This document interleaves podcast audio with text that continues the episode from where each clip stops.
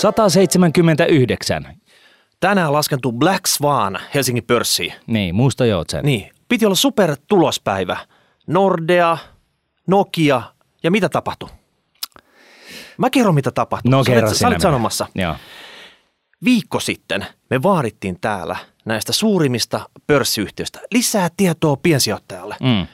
Nyt näette firmojen hallitukset oli kuunnellut Rahapodin viime jakson ja toimineet. Ja nyt rupesi tulee tietoa, ehkä jopa liian paljon Joo. kertaheitolla. Mutta aloitetaan nyt siitä vaikka, että Nokia, eli tämä meidän kansanosake, Mm. sillä kävi nyt sillä tavalla, että se oli aikaisemmin, se maksoi kerran vuodessa toukokuussa osingon. Ison. Sitten se tuossa teki pienen switchi, että okei, maksetaan kvartaaliosinko. Niin. Se pilkkoi se neljä osaa. Nyt keväällä. Tehtiin sellainen päätös. Joo, ja näin jälkikäteen, niin sehän on vähän semmoista niin kuin lainanottoa omistajilta, että sä maksat myöhemmässä vaiheessa vaan ne osingot, Joo. Mitkä on sieltä tietyt vuodet kertynyt. Ja nytten tuli ilmoitus, että osingon maksu loppuu kokonaan. Mitä ihmettä? Ei tätä piensijoittajat halunnut. Ei todellakaan. Et Ja, ne- ja, ja siis niin tässähän herää kaksi kysymystä. Joko Nokian johto on pihalla ihan niin kuin kuutamolla ollut koko ajan. Kun Se on- Joo, se on huono asia, jos se oli jollekin epäselvää. Tai sitten ne on tiennyt, että tämä homma on niin menossa tosi niin kuin huonosti ja tota noin, niin päättänyt, että hei, jos me jätän tämän osingonmaksun neljään osaan, niin, tota noin, niin sitten meillä on, me ei ehkä tarvitse tehdä tälle mitään, että ehkä tämä niin the bad things go away.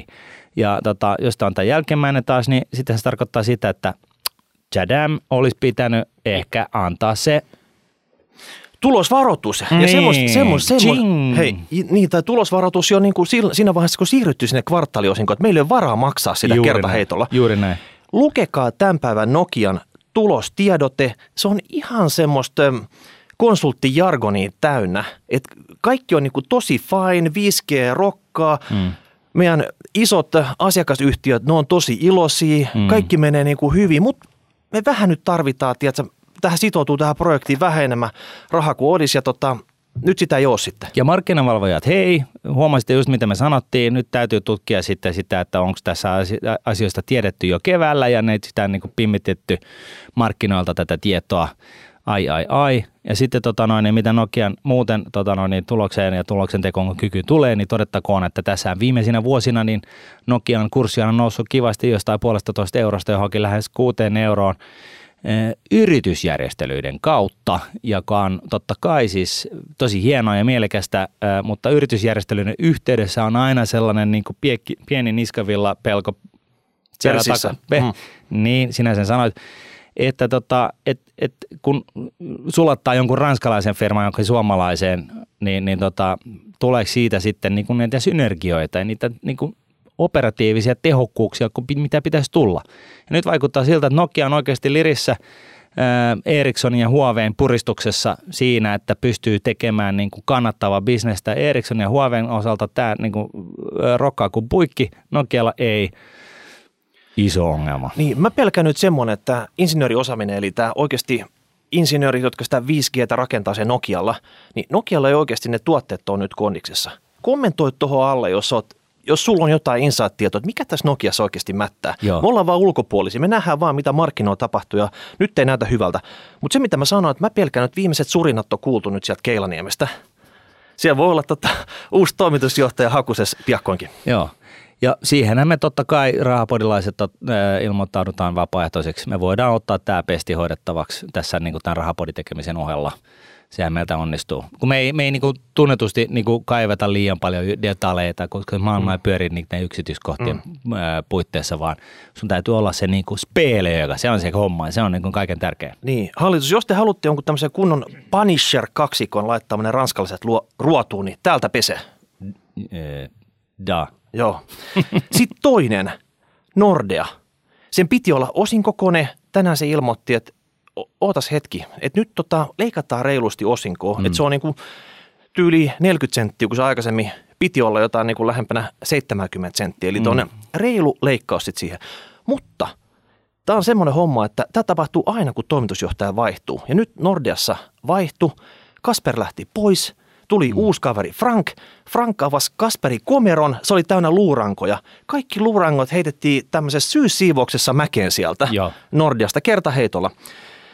Joku voi miettiä, että minkä takia esimerkiksi IT-kuluja tai aktivoitua IT-kuluja, mitä siellä oli, niin 735 miljoonaa niin kuin siivottiin tässä samalla. Että laskin, se on vähän isompi ATK-harjoitus. Mä laskin nopeasti, että jos se olisi niin kuin konsultti, huntti, tunnis, 8 tuntia päivässä, 250 tuntia vuodessa, mm. 250 päivää vuodessa – niin semmoisia kavereita melkein 4000 saataisiin aktivoitua sinne. Tota, että kyllä siellä on aika, aika surkeat IT-järjestelmät ollut, tai sitten tämä on jotain niin todella vanhaa koboltauhkaa, mitä sieltä heitetään kertaheitolla mäkeä. Ja tästähän on blogissa kertonut, olen allekirjoittanut, on kertonut tästä asiasta, että kivijalkapankkien tie on, on, on tulossa päätöön, päätökseen, tie päättyy, miten sen sanonta meneekään.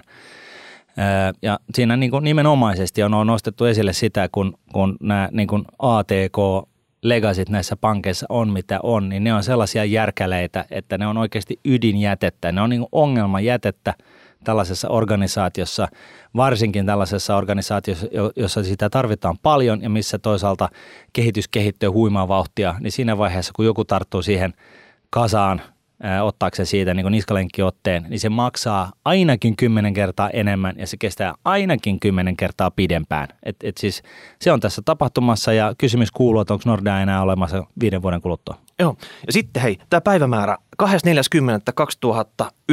no tasa 90 vuotta siitä, kun Jenkeissä oli musta torstai. Mm. Eli tota, se Black Swan, se, okay. se osuu aina kerran 90 vuodessa. Nyt se taas tuli sitten. Joo. Toinen juttu, Martin. Kerro tämä veikkaus bashing vai millä me kutsuttaisiin sitä, niin se niin. käy nyt ylikierroksilla. No se käy ylikierroksilla. Maanantaina Motti otti ja selvitti vähän asiaa niin kuin sillä juurta jaksain puolen tunnin edestä löytyy Yle Areenasta, käykää katsomassa, ellei te ole käynyt katsomassa. Varsinkin kaikki te, jotka ette ymmärrä, että minkä ihmeen takia joku talousviisastelija Nuunetillakin siitä vahtoa. siellä on tapahtumassa tai on tapahtunut jo, mutta siis veikkauksessa tehdään asioita todella, todella monimutkaisella ja niin kuin kummallisella tavalla. Sanotaan yhtä, valehdellaan ruudussa äh, ihan pokkana äh, hedelmäpeliministeri Paateroa myöten, joka sitten itse asiassa maanantaina myös oli A-studiossa siellä vastailemassa kysymyksiin jossa hän muun, muun muassa totesi, että joo, että tämä peli, rahapeliautomaattien tota noin, niin, ikäraja-asia, niin se on hyvin hyvässä hanskassa. Kuitenkin THL ö, on tehnyt tutkimuksen asiasta, että todennut 88 prosenttia kaikista alaikäisistä, jotka haluaisi pelata niillä koneilla, niin ei kukaan tullut sanoa yhtään mitään.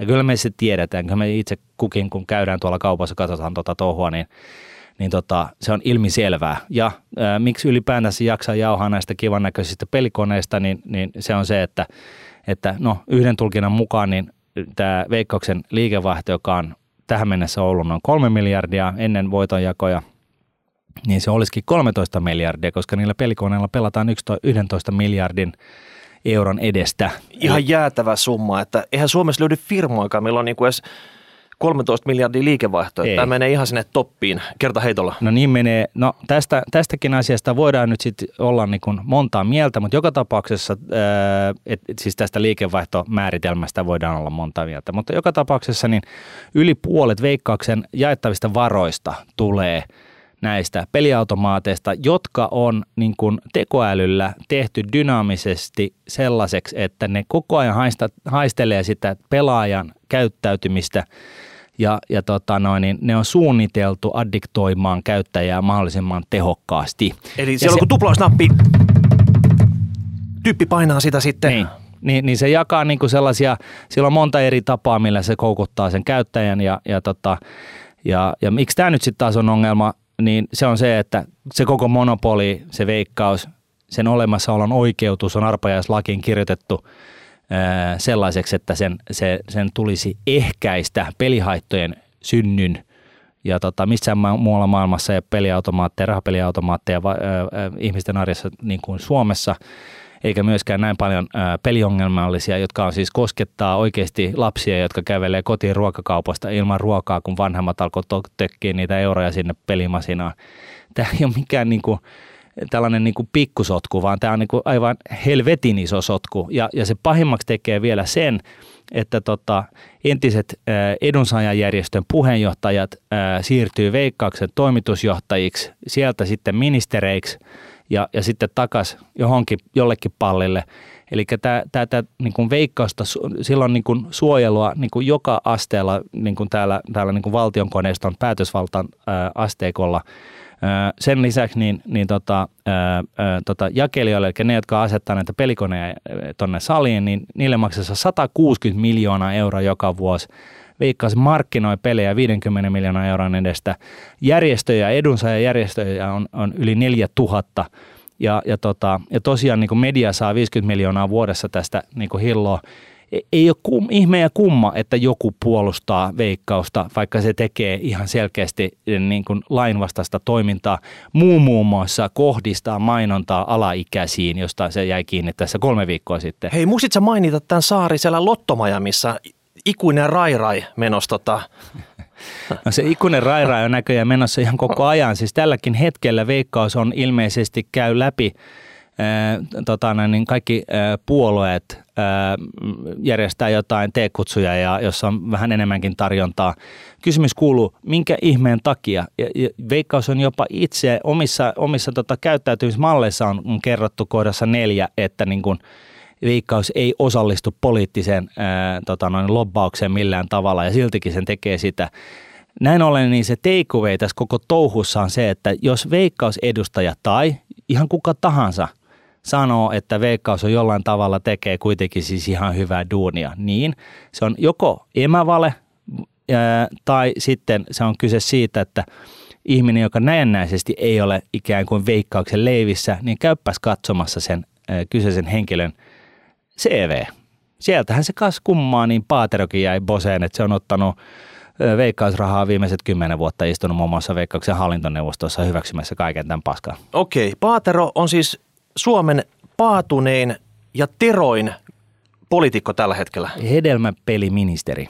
Okei, hei, mä oon ihmetellyt tätä, että milloin K-ryhmä – S-ryhmä, Lidl heittää ne koneet tulos sieltä, että, että ne uppoo tämän veikkauksen kanssa sinne samaan suohon jossain vaiheessa. Niin ja mieti mikä nyt, first mover niin, niin, nyt, olisi, nyt olisi irtioton paikka. Että se, se kerran se kirpasee, sen jälkeen tiedät, sä, hyötykäyttö, ne tilat, missä aikaisemmin ollut niitä tota, pelikoneita siellä mm. ja sit sä oot niinku se, sä et ole se, että sä oot julkisen painostuksen takia teet, vaan sä oikeasti niin otat se homma nyt Me. näppeihin. Ja tämä first mover etuhan on olemassa – sekä äh, veikkausvarojen vastaan niin kuin edunsaajien keskuudessa First Mover, joka on, että me ei haluta tätä rahaa.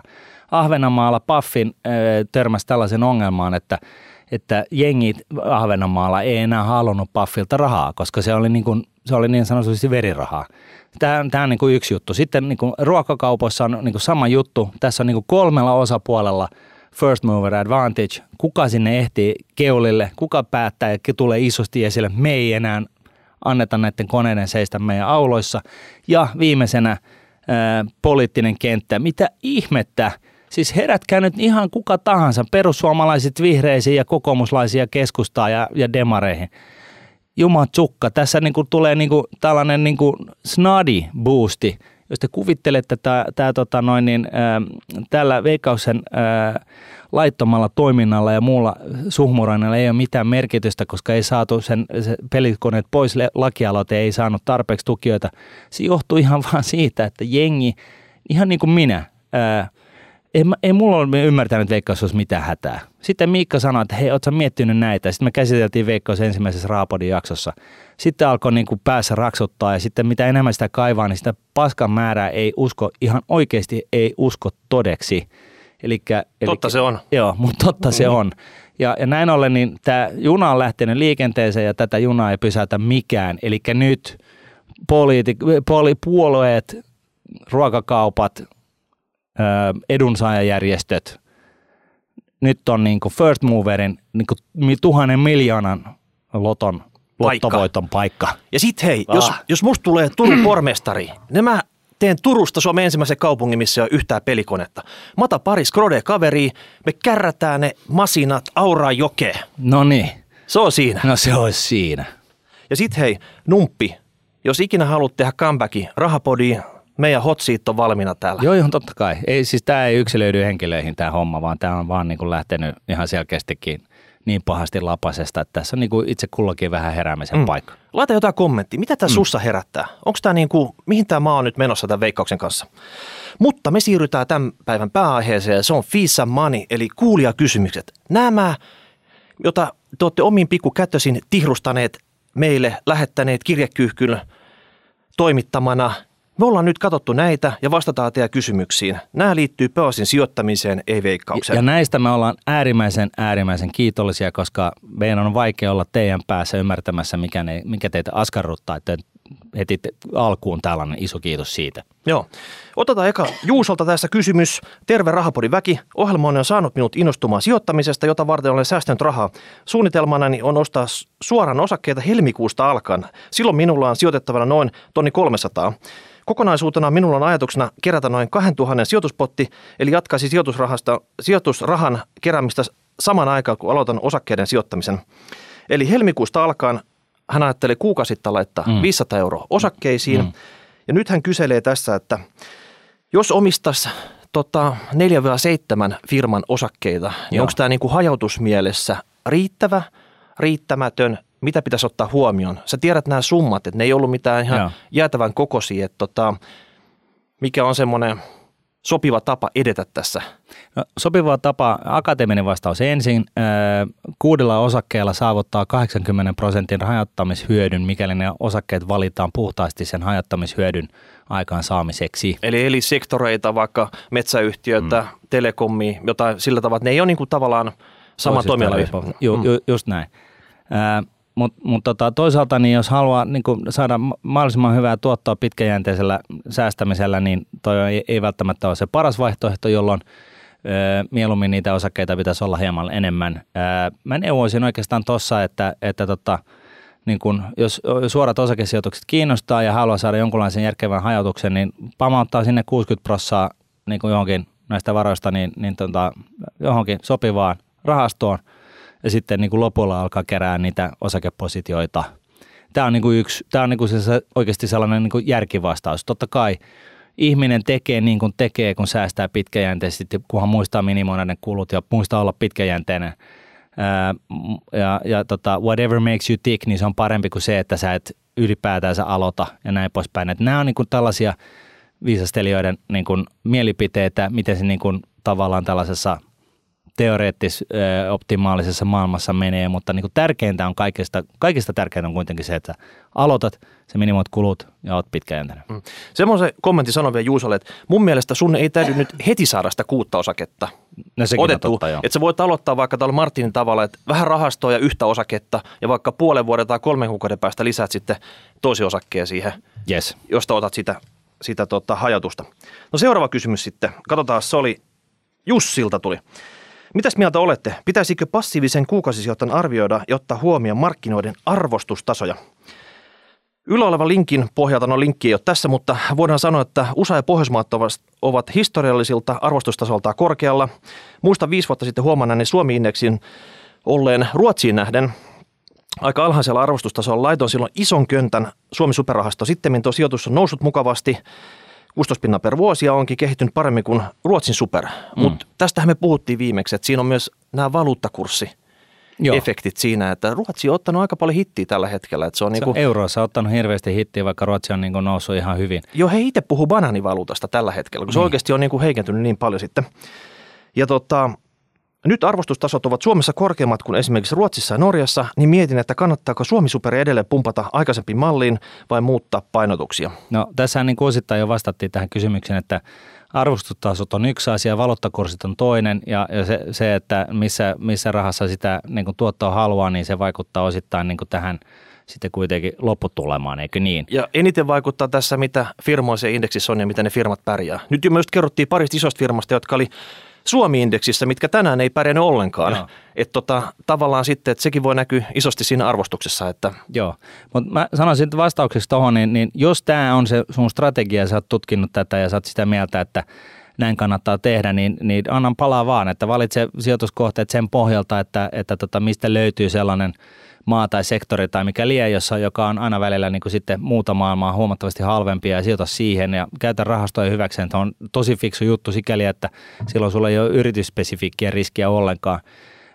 vaan sulla on niin kuin se, se bettiriski siinä hommassa. Mutta tota, pointti on se, että jos sä tähän lähet, pysy siinä, tee tätä niin kuin sitten määrätietoisesti hamaan tulevaisuuteen ja, ja näin. Ää, mutta että muista se valuuttakurssijuttu, että tota, tässä niin kuin Ruotsinkin kohdalla, niin tosiaan niin kuin sekin määräinen tuotto on ollut peitonnut Suomeen tulle mennä. Ja kyllä ne arvostustasot aika likion Suomi-Ruotsi, että ei siinä nyt iso ero ole näiden maiden kesken sitten. Mm. Ja tähän niin kuin valuuttahommaan, niin siihen ei kannata yksityisesti ottaa nyt lähteä liikaa hikolle sitten. Ei, se täytyy vaan muistaa. Joo. No sitten Teemu kysyy tämmöistä kysymystä. Katso viime viikonloppuna elokuvan The Big Short. Tämä löytyy Netflixistä. Se Hyvä kertoo leffa. 2008 talouskriisin käynnistäneestä Yhdysvaltojen kiinteistökuplasta ja sitä edeltävistä tapahtumista. Kuten te varmasti tiedätte, niin tarinan tosiaan yksisen päähenkilö on sijoitusnero hedge fund manager Michael Burry, Barry. Ähm, Michael Barry tutki asuntomarkkinoiden subprime-lainaa, repien auki ne ja perehtyä sisältö yksityiskohtien myöten. Hän huomasi, että suuri osa niistä oli täyttä skeidaa ja loi credit default swap-markkinat. Hän löi vepo, vetoa valtavirtaa vastaan ja kupla puhkesi lopulta ja hän nettosi satoja miljoonia. Mm. No niin, kysymys. Nyt tämä sama kaveri, eli tämä Nero, mm. hän on nyt löytänyt seuraavan kuplan, ehkä mielestään Joo. sitten, josta hän puhuu. Eli tota, ETF-kupla. Joo, indeksirahastokupla. Mikä, mikä tämmöinen indeksirahastokupla nyt on? Eikö tämä nyt ole ihan normaali sijoituskohde? No onhan se. Ja tässä niin kuin ajatuksena on se, että, että kun mielletään indeksirahasto, niin mielletään se markkinapaikkarahastona, eli Suomi indeksirahasto, Ruotsi indeksirahasto, USA indeksirahasto. Ja, ja tota, jos kaikki rahat, mitkä, jotka indeksirahastoon menee, valoisi tällaisiin rahastoihin, niin se totta, todennäköisesti pikkuhiljaa jossain aika, jollain aikavälillä vääristäisi osakkeiden hinnoittelua, koska tämä on niin sanotusti laiskaa rahaa, joka ei niin kuin ihmettele yhtään, millä arvostustasolla osakkeet missäkin paikalla on, vaan, vaan tota, sijoittaa vaan sellaisena niin kuin haravana kaikkeen vähän snadisti ja sillä hyvä.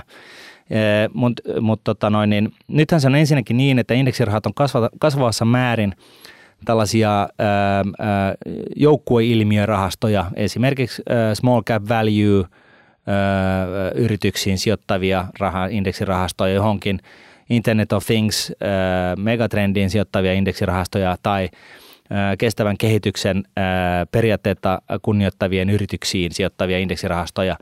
Ja se mun pointti tässä on se, että indeksirahat on kasvavassa määrin niin kuin keskivertomarkkinaan hyvin aktiivisia kannanottoja, eli ne ei ole enää tällaista passiivista. Ja nyt kun näitä indeksirahastoja tulee kun pilviä pimein sen takia, että tällaisia erinäisiä tilastollisia niin kuin todennettuja strategioita, jotka kannattaisi ehkä keskimarkkinaa paremmin, niin niitä tulee kuin sieniä satella, niin se myöskin käytännössä johtaa siihen, että se raha ei itse asiassa ole ihan tyhmää, vaan se hakeutuu sinne, missä on niin kuin suurimmat anomaliat tälläkin hetkellä. Mutta hei, Sijoitus Nero sanoo nyt, että on kupla. Niin onko joo, kupla? Joo, joo, juuri näin. Ja tota, se, se subprime-kuplahan oli sitä, että niin kuin Yhdysvalloissa kirjaimellisesti tarjottiin miljoonan e, euron asuntolainaa ihan kenelle tahansa, jolla oli sotu ja joka oli täyttänyt 18 vuotta. No tarjotaanko siellä nyt ETF miljoonalla eurolla ihan kelle vaan sitten, kenellä on sotu? Ja mun täytyy snadisti avata tota. Se tarkoittaa sitä, että periaatteessa pultsareille ja, ja tota, työttömille ja, ja muulle syrjäytyneillekin väelle niin tarjottiin tätä rahaa, koska ajateltiin, että koska siellä kuitenkin taustalla on sitten kuitenkin se kämppä, niin hei, missä niin nämä riskit. Ja, ja subprime-kriisin, tai subprime tässä CDO-markkinassa, niin, niin tota, sehän johti siihen, että nämä lainat pilkottiin osiin sillä tavalla, että oli, oli Osa siitä lainasta oli siis tällainen niin kuin ynnätty yhteen niin kuin näiden korkomaksu, tehtiin niin kuin korkomaksu tota noin niin, paketti. Tehtiin sitten niin kuin tämä, tämä tota noin niin, no, tornihan, vakuus, vakuus, tornihan, tornihan siinä rakennettiin niin kuin kuvannollisesti siinä leffassa. No joo, ja, ja tota, nämä niin kuin, ä, asuntolainan niin kuin osaset paketoitiin erillisiin paketteihin, mutta se, se, se niin kuin suuri kuva siinä taustallahan oli se, että koska sitä lainaa tyrkytettiin ihan jokaiselle, niin se totta kai tarkoitti sitä, että se synnytti niin kuin asuntomarkkinakuplan, vaku, vakuuden arvot inflatoitui, nousivat pilviin pimeisiin, näytti sitten riskikaavoissa siltä, että riskiä ei ole, vaikka ihmisillä ei ollut minkäännäköistä maksukykyä niin kuin ylipäätään. Ja nyt sitten siinä vaiheessa, kun tämä niin kuin, ikävä totuus tavallaan niin kuin, ö, laskeutui ö, tarpeeksi monen ihmisen tietoisuuteen, niin tämä kuvio lähti sitten purkaantumaan ja, ja tota, ja siis siinä oli kyse siitä, että näissä, näissä tota subprime-lainapaketeissa oli siis ihan puhdasta skeidaa, siis ihan sellaista huuhaata, höttöä, ihmisiä, joilla ei ollut maksukykyä niin kuin edes omaan ruokaan. Ja, ja tota, totta kai siinä sitten niin kuin se kuvio niin kuin räjähtää silmille. ETFistä kun puhutaan ja indeksirahastoista jos puhutaan, niin kysehän on siitä, että ne sijoittaa kuitenkin pörssilistattuihin yrityksiin, jotka totta kai voi mennä nurin, mutta siis niitä kuitenkin tilkkarit ihmettelee. Omistajilla on omat, oma, oma lehmä ojassa, haluaa saada niistä sijoituksistaan mahdollisimman hyvän tuoton. Omistajat vaatii tota noin, niin, yritysjohdolta asioita – siinä toivossa, että se tuottaisi paremmin kuin markkinat keskimäärin. Markkinavalvoja valvoo, tiedonsaanti on turvattu, koska ne on koska pörssilistattuja yhtiöitä, YM, YM. Eli vaikka siis totta kai joku firma voi mennä Norjaan, joka on pörssilistattu, niin kyse ei ole sellaisesta kokonaisvaltaisesta niin kuin, mätäpaiseesta millään tavalla. Tämä on niin kuin se yksi juttu ja se toinen vasta-argumentti on siis tämä toinen, että tosiaan indeksirahastot on kasvavassa määrin niin moninaisia, että tota, ne itse asiassa etsii, etsii nykyään niin alihinnoiteltuja osakkeita, olkoonkin, että ne tekee sitä, ne etsii alihinnoiteltuja yritysryppäitä, että se on niin kuin se ero siitä stockpicking touhuun, niin ne nyt ne indeksirahastoissa etsitään kasvavassa määrin alihinnoiteltuja yritysryhmiä, jotka jostain syystä tai toisesta ei ole hinnoiteltu oikein. Okei, mutta vastaus Teemolla, että kupla ei ole, ei. ole huoleti. No juuri näin. Sitten oli jatkokysymys vielä, että jos tämmöinen kupla tuliskin, vaikka sitä ole, hmm. niin fyysinen ETF vai synteettinen, onko suurta merkitystä siinä, siinä tilanteessa? Kyllä, aina fyysinen ETF. Synteettisessä on kuitenkin olemassa – ää, ää, tota noin, niin, ää, vastapuoliriski siitä, että, että se pankki, joka on, on, on lupautunut maksaa ää, ne tuotot, mitkä siinä rahaston ää, alla olevassa salkussa on, niin tota, sillä voi käydä huonosti. Fyysinen on aina parempi, ETF on aina parempi kuin tavallinen rahasto. Joo, eli tota, jos olet riskikaihtaja, jätä ne syntiset hommat muille. Yes. Ja sitten pitääkö nyt panikoida, eli sorttaako hän nyt tämän leffan mukaisesti säästönsä tässä ensi viikolla tota, Barryn esimerkin pohjalta? Ei kannata. Tosiaan Jenkeissä on nyt yhtä, suunnilleen yhtä paljon rahaa indeksirahastoissa kuin aktiivisesti hallinnoiduissa rahastoissa, mutta mut siitäkin huolimatta niin, niin tota, indeksirahastot on kasvavassa määrin aktiivisia, aktiivista kannanottaa ottavia, jollakin, joskin passiivisella tavalla, niin don't worry – Okei, sitten pompataan se, seuraava kysymykseen. Hei Miikka Martin, pahoittelunne, jos tähän kysymykseen on jo vastattu. Saan nykyisin useita kirjeitä kuukaudessa pankiltani ei-virallisista ostotarjouksista, non-official offer. Omistaminen osakkeisiin tarjottavat summat osakkeista kuitenkin huomattavasti alle markkinahinnan ja näin tarjoaa kuluttaa ainoastaan aikainen keskittymiskykyäni. Onko tällaiset tarjoukset pelkkiä huijauksia vai onko niitä, niillä jokin oikea ta- tarkoitus? Onko niistä jotenkin yleisesti mahdollista kieltäytyä. Pankin lähettämillä on tärkeitäkin kirjoja, joten kirjeiden toimittaminen suoraan roskiin ei ole paras vaihtoehto. Muuten kiitoksia hyvästä podista. Ja tässä oli Miikka allekirjoituksena. En ole itse lähettänyt tätä kysymystä, mutta jos tulee tämmöisiä non-official offereita, niin mitä niille pitää tehdä, Martin? Ne täytyy ehdottomasti heittää roskakoriin. Piste. Se on sillä selvä. Siis... Ei, ei, toi on jotain, toi on, toi on siis mä oon jossain vaiheessa elämänkaartani itsekin törmännyt tällaisiin, oliko se nyt rahaston salkunhoitajan ominaisuudesta jotain tällaista. Ja, ja tota, ilmeisesti siinä on kyse tällaisista toimijoista, jotka niin fisustaa tota noin, niin, ihmisiä myymään alle markkinahinnan osakkeita. Ja, ja se, että miksi, miksi tota noin, niin joku säilytysyhteisö tällaista, tällaisia kirjeitä lähettelee ympäriinsä, niin siihen mä en osaa vastata. Mutta niin kuin, tehän, sehän nyt on selvää, että eihän niin kuin, mitään osaketta tai omistusta kannata myydä alle markkinahinnan pisteen. Niin, tässä on se, että onko nämä esimerkiksi listaamattomia firmoja, jotka on kuitenkin arvoisuusrekisterissä, eli tavallaan julkisessa rekisterissä, sieltä mm. saa omistajat poimittua, niille voi lähettää sen kirjeen. Mutta tämän, tämän niin, kysymyksen perusteella mä ymmärsin, että ne, ne olisi tota listattuja. No ei sitä lue tässä. Tässä on markkinahinnan. Mm. Eli mikä se markkinahinta on tästä nyt? No joo. et, et, jos on semmoinen, että se on listaamaton ja sillä käydään vähän kauppaa, mm. niin se voi olla se houkuttaa, että okei, joku haluaa ostaa multa sen pois ja mm. mä en mm. oikein tiedä, mikä se markkinahinta on. Kyllä. Niin sit sun ainakin käy, täytyy selvittää, että mikä tämä markkinahinta on, ennen kuin mm. sä niinku reagoit millään tavalla. Kyllä.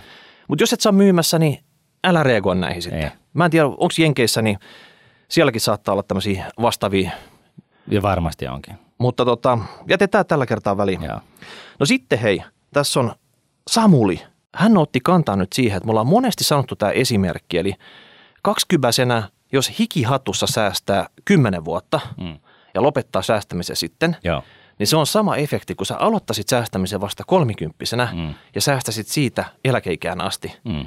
Niin sä et saa ikinä sillä säästämis, jos se tahti on vaan sama, Joo. niin tota, sitä, joka aloitti 20 lopetti 30 kiinni. Et silloin me ollaan käytetty seitsemän pinnan nettotuotto esimerkkiä Joo. tässä, millä nämä laskutoimitukset on tehty. Joo, tästä on niin blogi olemassa, 35 vuoden säästöt kymmenessä vuodessa ja tässä on käytetty 7 prosentin markkinatuottoa No mut hei, olettamana. no miksi sä oot käyttänyt seitsemän pinnaa sitten? Onko se nyt relevantti oletus se seitsemän pinnaa? Niin, sehän oli vissiin tämän Samulin kysymys, että on, onko tämä niinku, joutaako tämä niinku 7 prosenttia romukoppaan ja, ja tota noin, niin, ää, tästä voi olla montaa mieltä ja tästä ihmis, maailmalla ollaan montaa mieltä. Mä, mä oon, mä oon niinku tavallaan lähtenyt siitä, että ottanut sen pisimmän tuottohistorian, mitä löytyy, sen niinku osoittaa sellaista 6,7 prosenttia reaalituottoa keskimäärin ää, ää, 210 vuoden, 215 vuoden ajalta. Ja, ja tota, monet, jotka kyseenalaistaa tätä lähestymistapaa, niin se on, niillä on niin kuin tavallaan mielessä se, että no joo, mutta nyt on asiat aika lailla hassusti. Että niin kuin, et, et voiko tässä niin kuin oikeasti nollakorkomaailma ja deflaatio puskaa puskee päälle ja näin. Negatiivinen korkomaailma, hei tämmöistä. Onko tätä ollut 210 vuoden aikana tämmöistä tilannetta? Niin, no on, on ja ei, mutta mut siis tota, joka tapauksessa niin, niin että nyt on niinku sellainen tilanne, että kaikki muuttuu. Ja jostain syystä ihmisillä on ö, helpompi uskoa, että nyt on joku sellainen tilanne, että kaikki muuttuu. Ja se on vissiin ollut niinku ihan evoluutioteoreiden pohjalta niin ihan oikeutettukin lähestymistapa, että sä aina niinku varaudut pahimpaan. Yhtä lailla niin 214 vuoden ajalta, jos katsoo sitä historiaa, niin se on siis tosiaan ennen sitä aikaa, kun Napoleon, joka ratsasti hevosella, niin hävisi Waterloo, Waterloossa. Ja, ja tota, se on niin kuin ennen junia, että et se on niin kuin todella todella kauan sitten. Ja, ja, ja tota, nykyhetken ja sen hetken välille ma- mahtuu siis maailman historian niin pahimpia kriisejä, mitä ikinä on ollut. Muun muassa kaksi maailmansotaa, jotka on tappanut ihmisiä enemmän kuin kaikki maailman tunnetut luonnonkatastrofit Jeesuksen ajalta asti.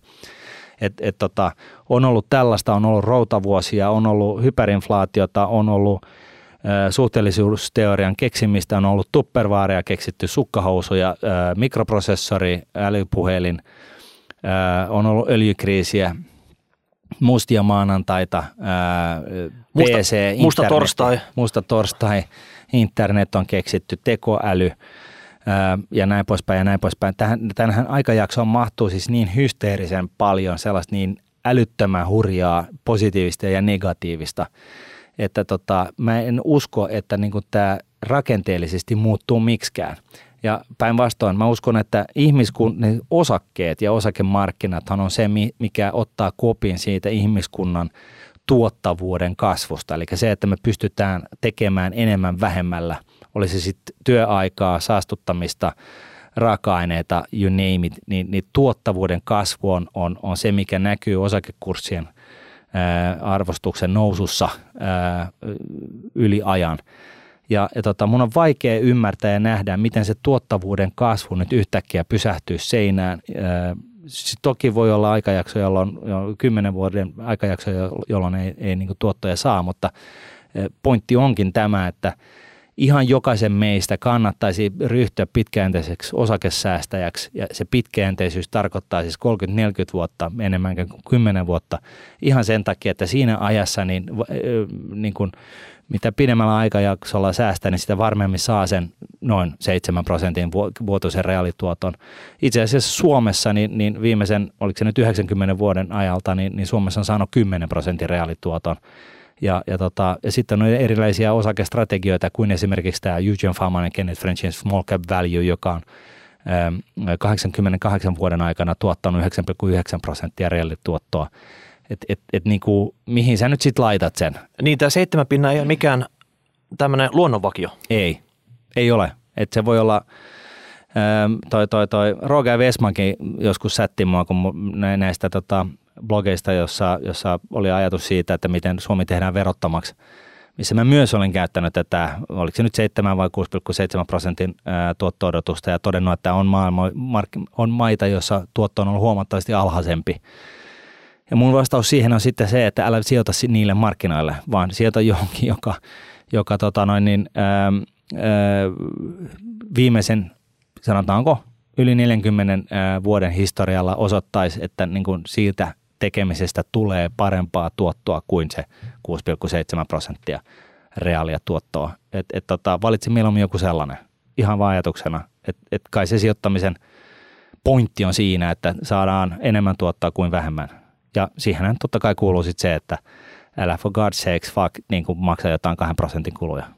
Ja nyt Onko nyt, että Samuli voi huokasta helpotuksesta siellä kotona? No mun mielestä voi, mutta tota, mä en tiedä, onko tämä mun vastaus sellainen, että se, se kääntää Samulin pään ja, ja tota, ei siinä mitään. Mä yritin parhaani. Mutta ei ole ainut vaihtoehto nämä small cap value-rahastot, mitä sä Ei use... tietenkään, ei tietenkään. Näitähän nyt on, on, on ny, nyt just siis viimeisen kymmenen vuoden aikana, niin tuohon edelliseenkin kysymykseen viitaten, niin, niin tota, tosiaan niin – sijoittaminen on enemmän ja enemmän mennyt tällaiseen niin kuin älykkääseen passiivisen sijoittamiseen. Eli kerätään ryhmäosakkeita, joilla on jonkunlainen tietynlainen ominaisuus, ominaisuus jota on pystynyt, pystytty tutkimaan niin kuin taaksepäin ajassa ja toteamaan, että hitto soiko, että nämä yritykset, joilla on tällainen ominaisuus – niin itse asiassa tuottaa paremmin. Ja siinä niin kuin se, se, se pitävyys on, on tällaisessa toteamuksessa on, on huomattavasti parempi kuin jossain yksittäisessä osakkeessa, koska nyt puhutaan niin kuin tällaisessa ryhmäilmiöstä. Että se, ei, niin kuin, se on niin kuin vähän stickier kuin se jonkun yhden firman niin kuin